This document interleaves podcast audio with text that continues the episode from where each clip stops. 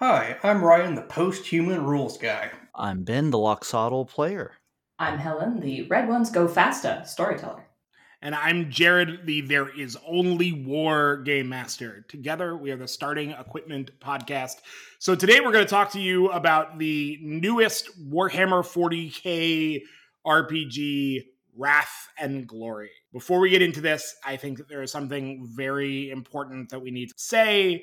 If this was a store, it would be in big, flashing, bold letters outside our front door. This setting is satire. It is absolutely critical to recognize that this setting is satire. Without acknowledging that fact, the whole thing falls apart. This is important because, much in the way that Moby Dick can either be a nautical adventure about a guy who just really hates this one whale a lot, like forever, or it can be a meditation on how obsession and vengeance will bring you ruin. 40k games can absolutely just be silly fun about human tanks with chainsaw swords that live in pure terror all the time, fighting giant interstellar locusts and orcs with cockney accents whose latent psychic powers let them fly biplanes in space for somehow. Or you can focus on the dark political satire, exploring how zealotry, xenophobia, and fascism are the bars of a prison that man has created for itself as the architect of its own suffering. But anyone who engages with this game not in one of those two ways and instead finds themselves thinking, wow, zealotry, xenophobia, and fascism all really speak to me as cultural touchstones. Knock it off. No, knock it off. Put the game down, go outside, touch some grass, and find some human empathy, you monster. The other thing that we need to say, more directly related to the podcast, the whole spectrum of familiarity with Warhammer lore is represented at this table. Jared has played miniatures game, read novels, read multiple editions of tabletop books. Ben and Ryan have also played the miniatures game, read and played multiple iterations of the tabletop computer games, read some combination of novels between them. I have read Wrath and Glory. I think Tyranid minis are neat TM, and I have played a couple of sessions of Rogue Trader. When some someone on this 45 minute podcast inevitably misstates or does not address something from the decades of published Warhammer and Warhammer 40k lore, large portions of which have been altered over the years, and you catch it, please remember to like, subscribe, and recommend this podcast to all of your friends so that they too can hear us be wrong about something you know a lot about. all right, so before we dive into this, because a lot of people aren't familiar with 40k, I'm going to do a very quick summary of the setting.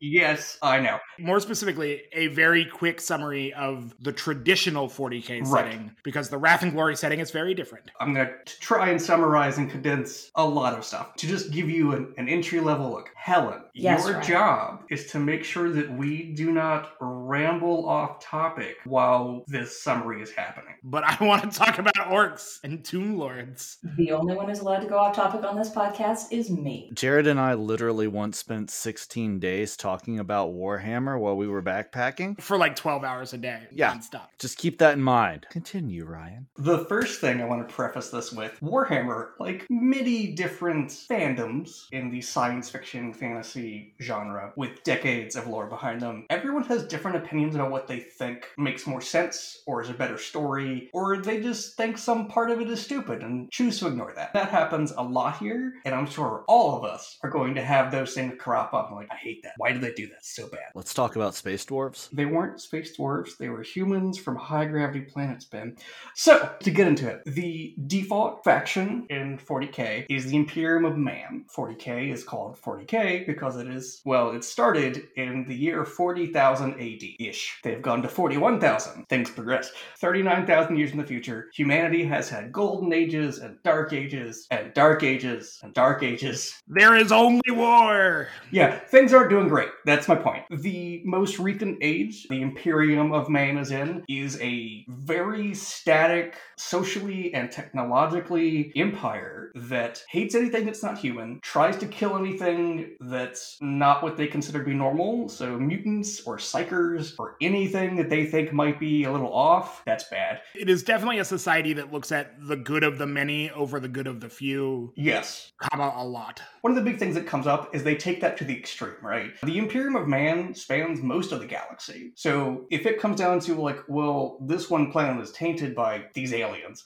uh, that are going to attack everyone, we'll blow it up. There's a couple billion people there, but compared to the hundreds of trillions that are in the Empire, eh, gotta break some eggs. And that's the very quick summary. Uh, the other things that are important Warhammer pulls a lot of inspiration from different science fiction sources. When you do FTL travel, you go through the warp, which is hell. So if you've ever seen Event Horizon, it's that. If you're a psyker, you channel the forces of the warp, so hell. The only people who can help navigate through the warp are specially bred mutants with third eyes that navigate things. There's a lot. There's just a lot going on. And the iconic thing of Space Marines of having these transhuman, genetically altered, and cybernetically enhanced people who defend humanity from whatever. And just as often, the Imperium is fighting itself because it is made up of all these fractious, warring factions who all want the same things and are competing with each other for the same resources. And it's just a mess. One of the things that I think is really important to talk about in the 40K setting, even if we're keeping it super short,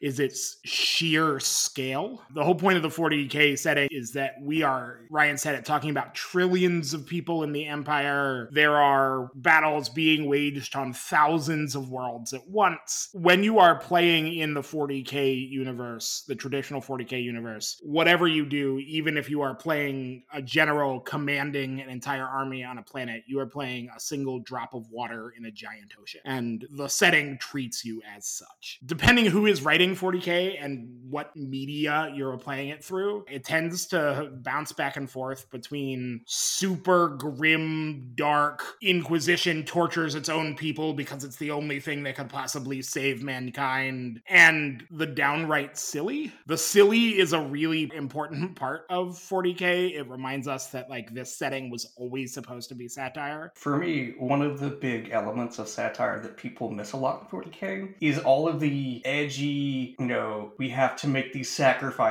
and do these terrible things to save everyone is absolutely taken too far all the time. all the time. It really does, you know, well, these inquisitors are running around and they're torturing people because they think they might know something about these evil demons. They don't. They just don't. They're normal people. There's no reason to do this. Also, all the bureaucracies are gigantic and have no idea where anything has been filed for the last 200 years. So mistakes happen all the time. Things get lost. Planets get lost. Some planet is making some specialized part and it's shipping it off to another planet. That other planet doesn't exist anymore, but no one has told them to stop making that part, so they're still shipping it off. A mess. And then the warp can do time dilation too. So sometimes your fleet of battleships arrives uh 200 years after the battle. And meanwhile, all of the accumulated psychic resonance of sheer human suffering, of being trapped in this galaxy spanning really hell on space that the Imperium has created for itself, is part of what is creating the chaos demons that they are fighting. The reason it is hell is because it is it is the place where emotion creates reality. And so all of the various species in in the universe, their fear and hate and lust have created these demonic presences. So if we could somehow make a society that wasn't awful, there would be nothing to fear from the warp. However, because instead you have fascism run amok,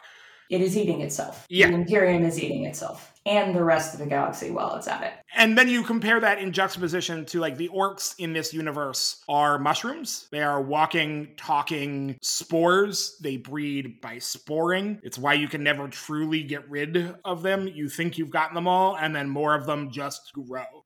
And the vast majority of their guns work simply because they believe that they work. It just takes one orc biplane to crash on an otherwise barren moon, and suddenly the moon is covered in orcs now. Because the orcs are all latently psychic, and so their things work because they believe that they work. Everything is wildly varied. Just the setting can be, I mean, anything. And that's part of what makes it so great. We're talking about how there's trillions upon trillions of human beings. They They literally have an imprint for horror stories set in the system and an imprint for stories for children. Not really children, but young adult. They're aimed at like 12 year olds. It's Yeah. aimed at like children. children. Middle grade. And then again, I've read they don't really have these stories anymore, but they used to write stories that went all the way up to like X-rated versions of especially the the chaos cults. They used to go really in depth in some of their stuff and like Yeah. torture porn. It got real dark, uh, depending on, as Jared said, who was writing it and what they were writing it for. And so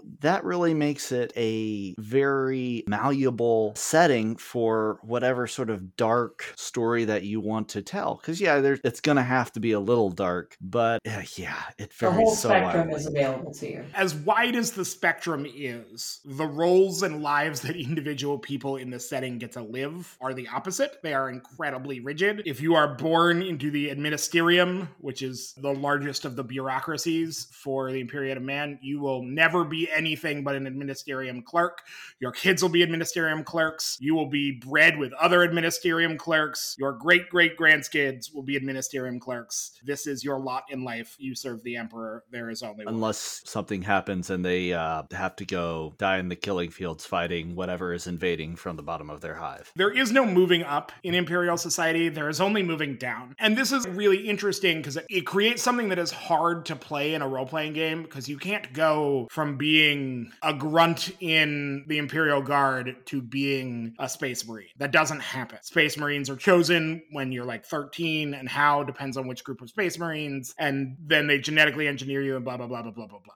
But because of this, you are what you are, and that's it. Which is to say, because so much has been written about 40K, what we know about each role is incredibly detailed. And depending on which generation of Warhammer you are reading, a lot of it is contradictory. If you read a lot of the fluff, and if you read a lot of the books for the tabletop game, stuff that they said, like, this is the lore in third edition, in eighth edition, is not the lore anymore. Usually Yeah. they skirt around that by just saying, oh, it was for that planet. Because what you do, and something that we're going to get into many times, is Warhammer does a great job of getting so detailed that there's no hard and fast rules overall. It's like, yeah, this person does all of these things, but on this planet might be something completely different. it is important to know and it is okay to include in your games that some stuff like a lot of it they they do skirt they do a pretty good job of it, but some of it is just plain doesn't interact with each other This is true. One of the main characters of several novels is a an officer in the Imperial Guard. His rank doesn't exist in the Imperial Guard. In, like the hierarchy that they wrote up at some point, his rank, the title, that's not a thing. what is this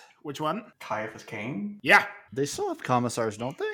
No, they have commissars, but he's a Colonel Commissar. which is not a thing. It was a thing for one edition, and then they decided to never do it again. And they started writing his books during that edition and just kept on and on. And so, like, for a while, orcs, their equipment ran because there were some orcs that were mega smart and they were extremely rare, but like one in a million orcs was, was a brain orc. And so they would make high enough level equipment for everyone to use. And they were just like orc factories churning out orc weapons. And then eventually they decided, eh, that's dumb. We'll just have them be psychic. And it works because they want it to. there's a book where the emperor's to a character and reveals that he's actually has multiple personalities to deal with handling the entire universe and he is totally alive guess what's never established again Yep. As I mentioned earlier, there's a lot of stuff, and you're gonna find stuff that you think is cool, and you're gonna find stuff that you think is stupid, and you're really sort of left alone to pick what you want. It's a buffet of grim dark. Have at it. And because it's so large, because the entire galaxy is in play, you can find whatever example you want to use somewhere. Or just say, oh, they do it differently over here. And boom,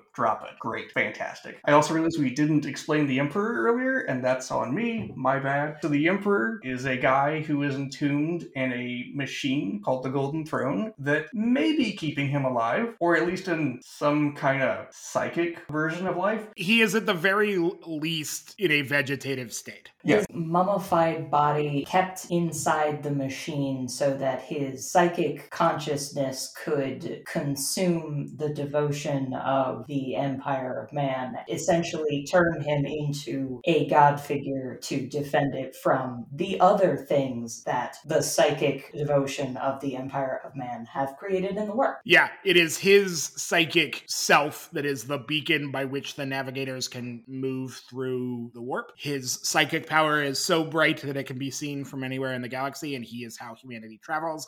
If he ever fully dies, there will no longer be an Imperium. Humanity will be reduced to its scattered worlds and will be picked apart by its many, many, many, many enemies. And to keep him alive, he is fed a thousand. I mean, he, he doesn't physically eat them, but the machine is fed a thousand psychic people every single day. Nom, nom, nom, nom. so grim dark. Oh. All right, I think this has uh, been a this has been your summary of the Warhammer 40k Imperium of Man. You better talk about medieval Catholicism. Oh yeah. If you can't tell by now, there is some faith going on here that the emperor is alive and con- continues his capital W work. But we also have inquisitors doing inquisitor things. This is medieval Catholicism turned up to 11, maybe even 12. This is medieval Catholicism given an even larger blank check to do whatever the hell it wants this time when they actually know they can show that hell does exist. Admittedly, they're partially feeding it, but that's the grim dark. It's fascism all the way down.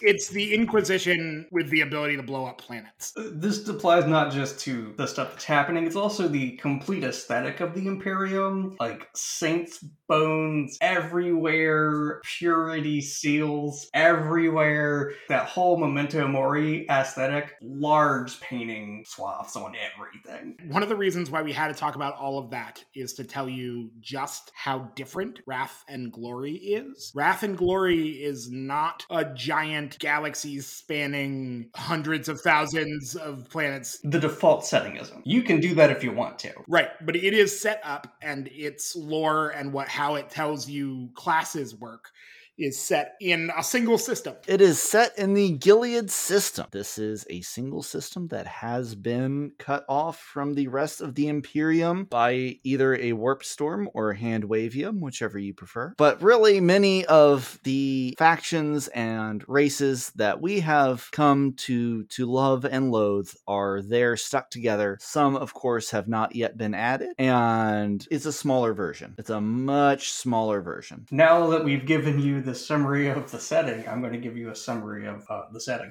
Grimdark apocalypse. Okay, Ryan, go ahead. So I hadn't been reading Warhammer for several years before this came out. Uh, so when I started reading the core book, a lot of stuff had changed. Um, one of the big things is the Imperium has been split in two by a galaxy-wide anomaly, and the Gilead system is in that section that's split off. It is really a very big cross section of a lot of the Imperium. They try to pack a lot of different things in there that have been touched on in other places. They try and throw in as many different uh, races as they can and still make it make sense. But to go over the planets there, we have Avachrus. It's a tightly locked forge world that is run by the Adeptus Mechanicus. The Adeptus Mechanicus are Tech priests. Yes, they're transhuman technology worshipping religious officials that want to replace all of their organics with cybernetics. Except the biggest sin in their religion is innovation. Yes. Also, they don't really understand how most of their technology works. So everything has taken on a, a very spiritual and religious uh, Ryan, I'm going to have to stop you and disagree with you. They know exactly how all of their technology works. They pray to the machine god and say the prayers and put on the holy oils, and then the machine god smile on them and the machines. That's how their technology. Are you a southerner talking about an AR 15? it's fascism all the way down. Um, Right. So this is a forge world. It's owned by them, and the sole purpose of this world is to produce whatever it is they want to produce. Most of the time, it's tanks and guns and whatever stuff goes into the war effort, but it could be anything. So that's them. They're there. They're pretty important. Nethris is a violently tectonic knight world. I wasn't aware of Knight World before I started reading this edition, so surprise for me. Knights are people who have hereditary mechs. They have giant robots from the last golden age of humanity that they their families have like carefully tended and maintained, and that they go into battle in. And they are run this world that is horrible earthquakes and volcanoes all the time. For those who are interested in larger 40k universe but are not familiar with later versions, the knights are between tank size and titan size. They're 20 foot tall war machines piloted by a single person as opposed to 80 foot tall war machines piloted by a small community. Next is Ostia. It's an agri world. You may have noticed a theme that they really like just simplifying worlds down to one focus. Their job is to grow all the food for the system. They're having some problems with that right now. Output's not really meeting demand, so the workers are being pressed to produce more and more and more, and it's starting to lead to some tensions. And the system's cut off from the Imperium, so if there was going to be a time for an uprising, what is now? So this is an important thing to say. If there were a class uprising, if there were a rebellion on any other agri world in the Imperium, the Inquisition would show up and they would simply put kill everybody and bring in new farmers. And that would be the end of the uprising. There would be a bunch of skulls on pikes and then there would be new farmers. I wouldn't even get to that point because they would just, you know, release a toxin that just killed every living thing that wasn't food. Uh, Yep. And then they would have the ships show up next day to drop off new captive farming class workers. Yes, but using technology like that is expensive, so they'll probably just release a bunch of soldiers with guns and tell them to shoot everyone individually. It depends who's running it and Yeah. how baroque they are. Right. So, anyways, keep in mind that the entire system is cut off, and it was not designed to be cut off. So that's why a lot of the conflict is happening. Uh, those tech priests on Avachrus, they're the only people who are making stuff in the system right now. So if you want something new that's not, you know, a, a pretty simple thing you can make by hand, you have to talk to them and get them to give it to you. Like car engines or Right. Phones or hospital equipment. Anything. All of it. Guns. Lots of Ammunition. guns. Next is Enoch. It is a shrine world, which is exactly what you think it is. It is an entire world that is one big memorial. There are shrines. There are graveyards, there are reliquaries. It's all devoted to worshiping and giving praise to the Emperor. They're starving. They're not getting any food shipments, so all the people who are there to take care of all of the shrines aren't eating Oh. it's kind of a problem. And they're all starting to get very desperate. Gilead Primus is the capital of the system. Uh, it's a hive world, and hives are giant megacities. It is a single city that hosts a billion plus people. It's Coruscant. Yeah. Hive worlds are Coruscant from Star Wars. It is planet spanning cities. Except that we see the poor people. Except that we see the poor because it's grimdark. Sometimes there's space between the hives. It's really how e- each one is set up. But yeah, in this one, it's the hive city, it's the capital, it's where most of the stuff is happening in the system, it's where the vast majority of people in the system are. And it has all of the baggage that comes with that. They are also starting to have some tensions between the upper class and the workers and the gangsters who live underneath the hive. But that's pretty common. Next is the planet I can't pronounce, Caribbean. Caribbean. Caribbean. Caribbean. Caribbean is an ocean world. It is almost entirely covered with water. And the important thing about it is it has the natural resources to produce and refine a, a very important fuel for the Imperium called promethium, which is used whenever you have something that needs to burn. In the Imperium, they use a promethium. Whether that's your car engine or a flamethrower, it's there.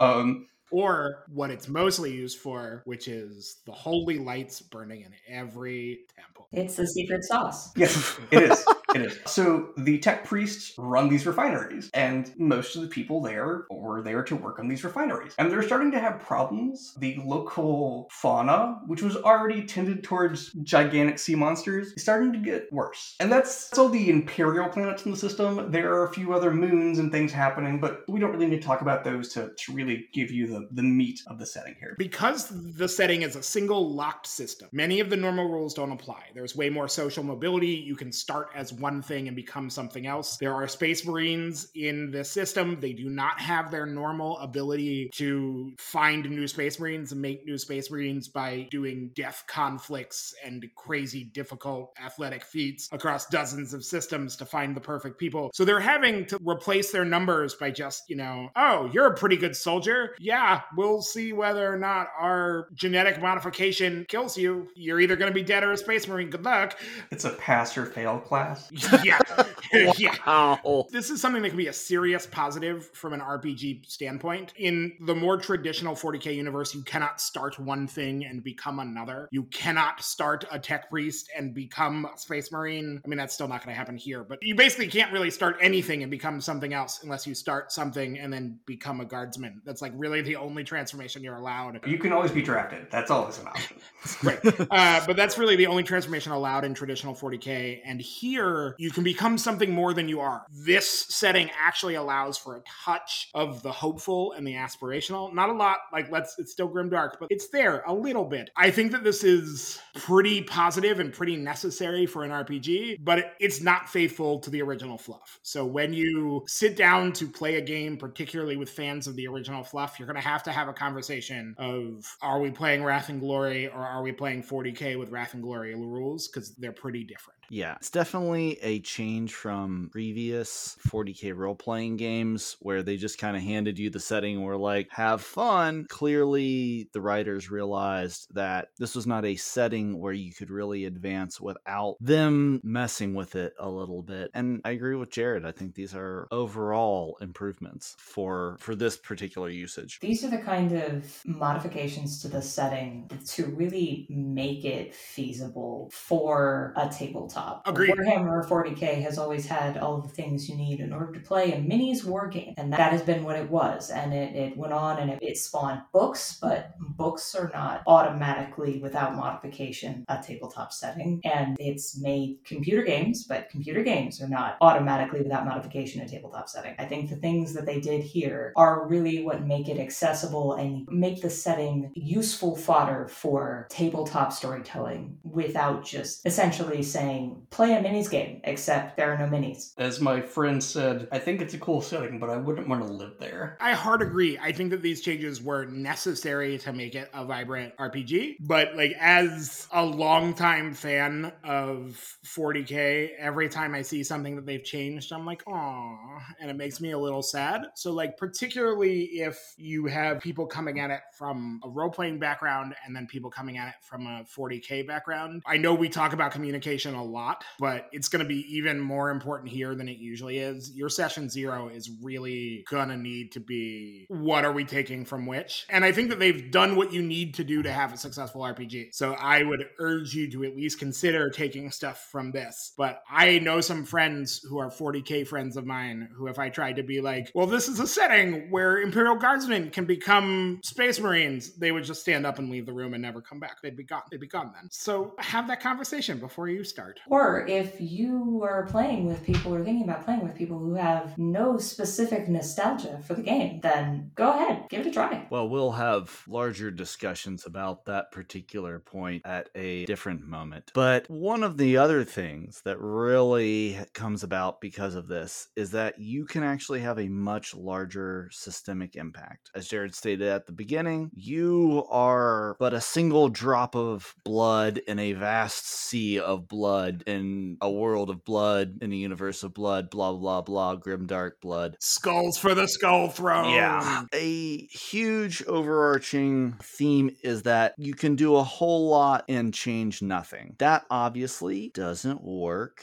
in a TTRPG for really obvious reasons. This narrowing this down to a single system and a system that isn't even that big makes your impact way larger than it would be otherwise. Even helping some minor NPCs in a in a single spaceport can really change the balance of power in that star system versus you can blow up 10 worlds in 40k and people will not know who you are. So, because the setting has gender locked classes and every race is more or less an enemy, Boo. if you're sticking to fluff, are no cross class, anything. If that bothers you, you should consider a different game. There is no orcs working with the Imperium. That's not a thing. There's no chaos working with the Imperium. That's extra not a thing. Just as the roles are rigid, the factions are really rigid. And so just be really prepared for that. Pro tip there are many wonderful games that do not have this particular variety of baggage associated with them. So rather than taking the trouble to homebrew this one, you can go explore those. Like they've given you the opportunity in the Gilead system to do things differently as you see fit. But also, you will almost certainly find something you enjoy more than this if you have no particular loyalty to Warhammer and there are elements of the setting you just don't like. Easy example Lancer. Lancer is the opposite side of the spiritual coin from this game. It still has a minis combat element. You can still pilot mechs and you have a vast galaxy to explore. Go play Lancer. Give Lancer a try. And, and like that's not to brush anyone off. That's they're very clear that you are free to change whatever you want to suit at your table. Page nine. Games Workshop is not the boss of you, neither are the angry forum guys. But at the same time, you know, it's a decision to make. Do you go for the homebrew or do you maybe accept kind of your, your setting boundaries, as it were, and maybe look at what else is out there? Like many of you out there, I spend my days doing somewhat clever things. And when I want to read a TTRPG, I am in many ways explicitly paying someone to think of clever things for me. If this is not the setting for you, there's there's nothing wrong. I wouldn't spend a whole lot of time trying to homebrew this particular setting. I'll put it that way. Uh, there's nothing particularly wrong with it, but as we'll discuss later on, you know, you, you'd be fine. I think the the argument in support of this that can be made is you have the bones of a system here. I mean, more than bones. You have meat and sinew of a system here, or a, I guess a setting here. If you don't, if you want to go out into Lancer, they have it. There is a setting in Lancer that you can play in as well. But there is definitely going to be more that you're kind of putting together on the fly. You don't have to put anything together on the fly in Warhammer 40k. Even in Wrath and Glory's built-in setting, you don't have to put anything uh, together on the fly. There are tens of thousands of pages on the internet that will fill in any any blank that you have. The RPG police, like vampires, can only enter your home if you invite them in. So don't invite them in. Don't invite the police in. Don't do it. Don't do it. Don't it. do it. Call your RPG lawyer, get some representation. So, anyways, So, page 157, the first time we are introduced to the rules, rule page one, line one is if a rule's in the way of fun, change it or ignore it, front and center. That is one of the core tenets of this game, and I think it's really, really important. This is a good gaming philosophy. And the other gaming philosophy rules that they list be welcoming, discuss what uncomfortable topics want to avoid ahead of time, safety mechanics, like we've referenced before, you know, be respectful players, be good mentors. These are core foundational elements to having a good game, whether it's of Wrath and Glory or any other system. But it is a really good place to start from. man, I'm really the summary guy in this episode.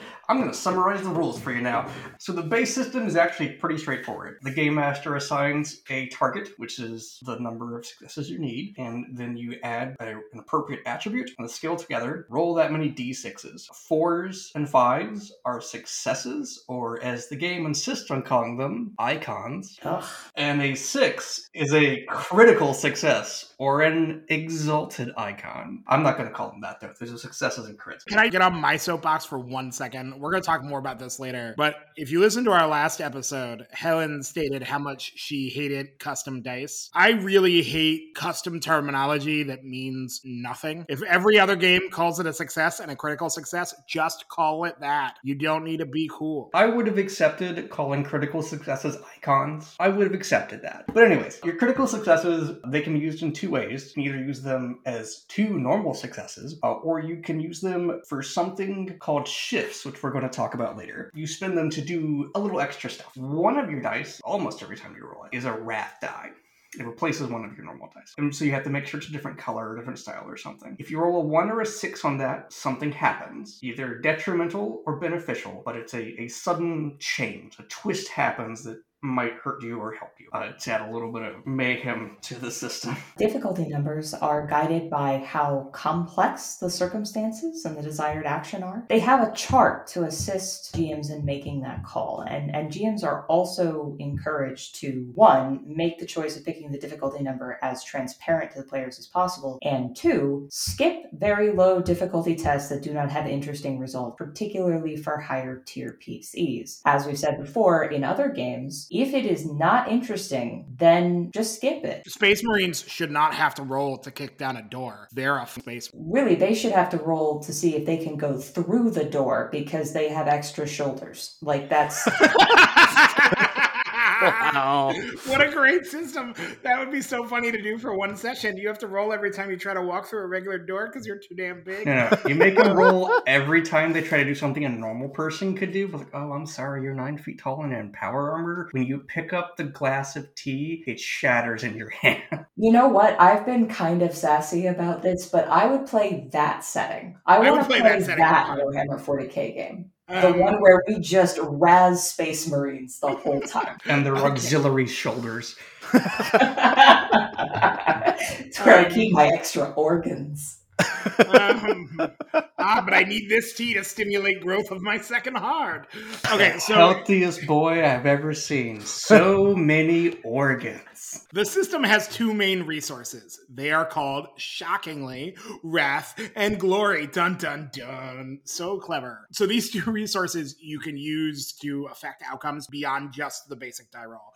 It's sort of like a hero points, fate points setting. One pool is limited to your character, everyone will have their own, and that is Wrath, and the other is shared by the team, that is Glory. They do specific things when spent, but they always are beneficial, and they introduce a more strategic kind of wargamey element to the game, i.e., when you choose to save them or spend them, will be very important to your success in Wrath and Glory. Your character will start each session with two wrath. That's just their pool. It's use it or lose it. They don't care between sessions. You restart each session with back at two wrath. So do use your wrath. You can gain wrath for roleplay, for character growth, and for achieving mission objectives. Spending wrath lets you reroll failures, propose a narrative addition to the scene, or restore shock. Shock, just for your information, is a stun mechanic. It represents things like being fatigued or knocked around and confused, or you know, you haven't been sleeping or eating or drinking. So you can spend your wrath to kind of shrug off some of that. That's not actually a physical wound. Kind of general conditions and wear and tear other than ticks on your health bar. As to glory, the team starts with zero glory. You will automatically get glory when your wrath die rolls a six, called a Wrath critical or Wrath critical. An actual. Nah, your version's words. better. I wanted to say that once in this episode. We got to be a little British about it. You can also choose to use an exalted icon or the roll of a six on a die to add glory to the pool through shifting. All right, I mentioned earlier that we were going to get back to shifting, and now we are, and I'm going to summarize shifting for you. Shifting is when you use your exalted icons or your critical successes, as you prefer, uh, in a way besides just turning them into normal successes. If you've already met the difficulty for the roll and you have one left over, you can use it for a special benefit. For example, you can gain new insight about a situation by asking the GM one question they have to truthfully answer. You could improve the effect of the result. You can improve the speed of your action. You could add a damage die if you are attacking. Or you could add a point of glory to the pool to be used later. So the way this works is you have to meet the difficulty of your roll without the benefit of your crit successes first. So let's say your difficulty is two and you roll two successes and one crit. You now have four successes because crits count for two each. And the difficulty was two, so you spend your two regular and then you can shift the crit to something else. You cannot remove the crit before you do the difficulty. So like if you don't meet the difficulty and you get a crit, you can't shift that one away. You just fail. That's sad for you. Uh, a Similarly, if you roll four normal successes and no critical successes, then it doesn't matter if your difficulty was two. You can't shift the combined two normal successes, which in Wrath and Glory speak is if you roll four icons and no exalted icons and the difficulty number was two, that's sad for you. Like any good 40k game, there are a lot uh, where the result is just it's sad for you, and you know that's as it should. We mentioned the Wrath die before and that it has extra mechanics. The reason we didn't expand on that right away is because we didn't want to confuse the Wrath die with Wrath points. Because you see, the Wrath die is completely unrelated to Wrath points. It actually generates glory points. But aside from the name, it has no specific interaction with your Wrath. Why it's not called the glory dice, no one knows. Much like the grand bureaucracy of the Imperium of Man hasn't functioned for 20,000 years, we don't know. So a six on your Wrath die is a Wrath critical. It will always generate one glory, regardless of if the action succeeds. It's the only way to get glory if your roll fails. If the action behind the roll was an attack and the roll succeeds, this is also a critical hit. And this six also counts as a critical success or exalted icon. But if you choose to shift it for additional benefit, you do not lose the glory point or the critical hit. They always happen. Wrath dice are special. Now, one on your Wrath die is a Wrath complication. Something happens to complicate a success or compound a failure. book recommends using this not just for stacking random bad crap, but for a player to explore what could happen to them that would make their life a little more complicated. It's a narrative prompt that the player is supposed to answer with the GM's approval, so make something that helps explore a facet of the character. The book suggests thinking more in terms of no and if the complication is a failure, and yes but if the complication is for a role that otherwise succeeds. It's time to talk about highlights and duds, the things that we really love about the system and the things that we really, really wish weren't there. There's one huge highlight that stands out for me. It's my favorite thing about Wrath and Glory, and that is lenticular choices. Those are choices that can be seen through a lens. What I mean by that is many of the rules come with a simple version and the complicated version, and you can either go lean, easy, and fast, or use the more accurate to the lore and complicated version, whichever you like. I love having these choices. There is a basic character generation that is easy to understand and fast to make. A first time player can make a character using these rules in probably 10 minutes. Hallelujah. That is so nice to have. Now, they also give you the option to get really in depth. So the system is actually point. You spend your experience to buy up your attributes and your skills, and you buy special talents for your character, etc., etc., etc. And that is incredibly detailed. However, they have done a very good job of going through and giving you templates that tell you this is the minimum skill and attribute you need to perform this function, and this is what we recommend that you start with. When they give you the recommended stuff, if you take that, you still have some points left over to, to finish building your character, right? So if you told the GM, I want to play a tech priest, uh, they'd be great. All right, well, here's the template for you. Buy up these things that you have to have, and you can use the example stuff below that. And if you take it, you're almost done with your character. And then the other option is to fully build your own custom character, which is a lot of fun. And I think it actually works really well. But I would not recommend doing it your first time playing with the system or if you aren't familiar with the system. It is really easy to build characters that do nothing when you are doing everything yourself. If you start with a template, you are always going to be useful.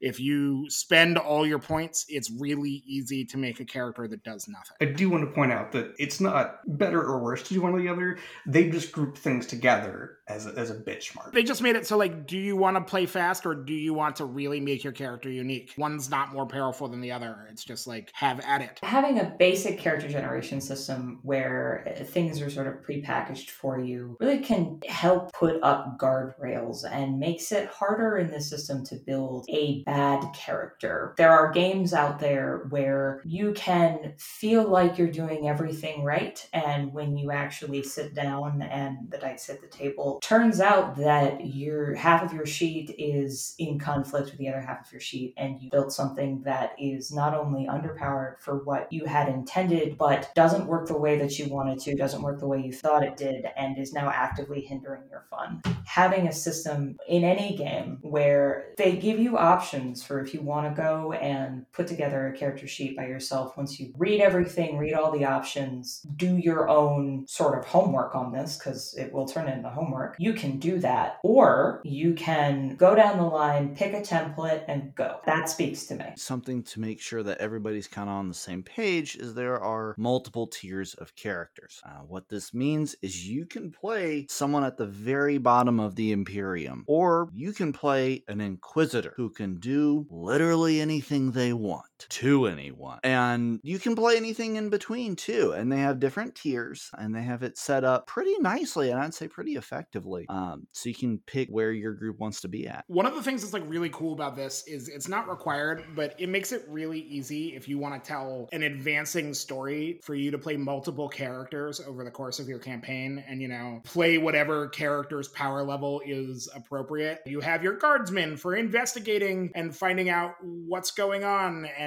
bringing the problem to your inquisitor who investigates. And then when you find the problem, he sends in the space marines who smash it to bits. It lets you have all of those different steps. It does. It's actually, they've done a few really cool things with it already. And you can also just advance a character the, the entire way through. They have a system in there for that. If you are going to another template, you just have to spend the experience to buy the minimums for that template, and then you can just make the jump whenever you go up in tier. God, that is so not the base system. no. But you can also, if there isn't another template you're interested in, you can also just advance in your template. You wanted to play an Imperial Guardsman, starting out as someone who got drafted and end up as a high ranking officer who's in charge of companies and stuff, you can do that. They have little event templates that you take to say, like, oh, I was really hurt and everyone thinks I'm dead. Or I made an impression, but I've also made some enemies. Or I awakened my psychic power. That's a problematic one, but whatever. So they have all these options for you. And in the first supplement they put out, they actually included a lot more templates. They really filled it in. So if you wanted to play a tech priest, but you weren't starting at the right tier, they gave you a choice for each of the tiers and they filled it out so you have a career trajectory now. Another highlight for me, I really like that there are rules for Chaos Orcs and the Eldar space elves for those who are not familiar with the system.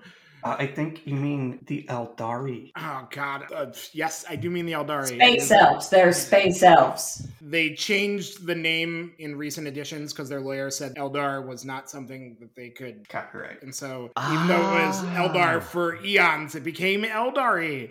I mean, don't forget that they call humans the Mon-Keigh. Yes. Yeah. We're just gonna skip right past that. There's possibly. a lot of a lot to unpack here, but we're not gonna. We're just gonna set the suitcase on fire and move forward. So the thing I like is that those rules exist. I think it's really great that you are not forced to just play Imperials. That being said, the thing I don't like is boy howdy does this game want you to play Imperials, and almost all of the rules are for people in the Imperium. I assume they will flush it out later, but the rules for everything else that they have. Let's be real. You're only expected to play orcs, especially, and probably Eldar as a one shot. Yeah. The rules are there so that they can be villains, but by including the rule to make them villains, if you really want to be contrarian, you can play them. There are very limited options for other races right now. However, with the way they built the system, it would be very easy to just put out a supplement book. Here's the Agreed. Space Elf book. Here's all the information you need for it. Here's the Orc book. And I assume one day they'll do that. It would be super easy to plug and play with that. I totally agree. It's just saying, like, highlight for me, they have put in a rule system where that is doable. Right. Low light for me, they haven't really done it yet. So I apologize for once again comparing it to a World of Darkness property, but they are the majority of the things that I know. I have a frequent complaint is a strong word, but complaint about Vampire the Masquerade. And it's the idea that there's all this world building and depth and story, and you can approach it thinking, oh, so we're going to play powerful vampires, uncovering the secrets of Caine's curse and the mysteries of Empress. The answer answer is, I mean, you can, but that's not really in the scope of the book. Well, well, what's in the book? Oh, you play a handful of scruffy blade extras locked in a political dispute over the best nightclub in Dubuque, Iowa. Also, you've only got like three vampire powers because otherwise you're just people, but the sunlight will kill you. That's how I feel generally when you're presented with rules that you're not really supposed to use or exciting setting opportunities that are really only there because you felt you had to add them and not really to be incorporated into the game. A lot of the really neat stuff that this setting and this one system setting in particular give you the opportunity to do, you can only do with max tier characters. This is true. You cannot explore the inner workings of the tech priest society if you are a guardsman. I mean, No. we could go back and forth. The expansion of this particular complaint is this particular complaint is even more for base Warhammer 40k. The Wrath and Glory setting eliminates a lot of that because they serve up the whole setting for you to interact with. They they free it up, they make it a little more available to you. But like Jared's saying, there are still things that are kind of locked behind the kind of characters that you choose to play. And that's just something you need to think about when you're going into the game. And one other huge minus on the core rulebook at this point is that there are no vehicle or space rules, despite how important both of those things are to the setting. They just released a supplement with vehicle rules that includes the basis of like the it includes pretty in-depth vehicle rules and only the basic space rules and they've said they are making a space rules supplement. So like those things are coming, but it does seem like a huge minus that it's not in the base game given how much a part of 40k that is. I think Wrath and Glory came out pretty early in this edition of Warhammer when they had the first big canon changes with like the huge warp storm and stuff. And when it came out, I don't think there was a way for anyone who was cut off to go FTL at all in the setting. But that's they fixed that. Well, they found a workaround for that in the setting, but the book hasn't come out yet where they include that. I'm not even saying they need warp rules. I want rules for Just ship combat. ship combat and moving from one planet to another. Like they mention in the rule book that there are these other aliens with space fleets making it difficult to travel between worlds in this setting, and then don't give us rules to interact with it. No, Jared, we've already covered this. Like you said, you say the appropriate prayers and you anoint the machine. You're right. I'm sorry. My mistake. and- You have to remember to thank the machine spirit. So, besides that supplement, Church of Steel, they've actually put out a handful of modules and supplements as well. I promised my fellow podcasters I would run one of them, but I have not done that yet. Because he's a liar. No, we've been busy. Most of them start with pretty low tier characters. The one that I found particularly interesting, it's a whole series of modules, one for each tier of character. And it's all happening in a battle simultaneously. So in the first tier, you're like prisoners who got drafted into the Imperial Guard, and they give you a helmet and a gun and say, all right, go that way and shoot anything that's not wearing this helmet. And then you go up to the next tier, which are people investigating something that's happening at the same time in the battle. And it goes all the way up to a Space Marine kill squad who's like kicking down the door of the tower and fighting the big bad guy while the first tier characters are dying horribly in the background. So basically, I know Ryan should be doing this since it's a summary and he's the summary guy this episode. But to summarize my feelings womp. on this whole thing, do you love Warhammer 40k? Is it something you've been interacting with since you were a kid? Congratulations. Here is a tabletop rule set that doesn't use a D100 roll under that actually makes sense and allows for you to personalize your characters. It's what we've all been asking for, I don't know, 20 years? Meanwhile, do you have no specific nostalgia or loyalty to Warhammer 40k or other Warhammer properties? Well, here's a tabletop rules set. Womp, womp. Yeah. Oh, that's much sassier than it has to be. It's just that I'm thinking about Lancer. Yes, this is not our Lancer review. You'll hear that at some point. But man, Lancer's good. God, Lancer's so good. I want to play Lancer. Well, I'm Ryan, the post-human rules guy. I'm Ben, the Loxatl player. I'm Helen, the Red Ones Go Fasta storyteller. And I'm Jared, the There Is Only War Game Master. Together, we are the Starting Equipment Podcast. Thank you for listening. Thank you so much for joining us. This has been our last official episode of season one. Uh, we're going to go away, read a bunch more systems, do some more Let's Plays, come up with great new content from you. And we're going to come back with our next full length episode at the start of our second season in 12 weeks on Monday, June 6th. But don't worry, we're not entirely going away. Every week between now and then, we will be posting mini interludes. Uh, these are 10 to 15 minute episodes featuring one or two of us explaining something that we're passionate about in the role playing world. So, even though we won't have another full length episode for a while, don't worry, we're not going anywhere. We're still making great new content for you guys every week. See you soon, and may the dice be kind to you.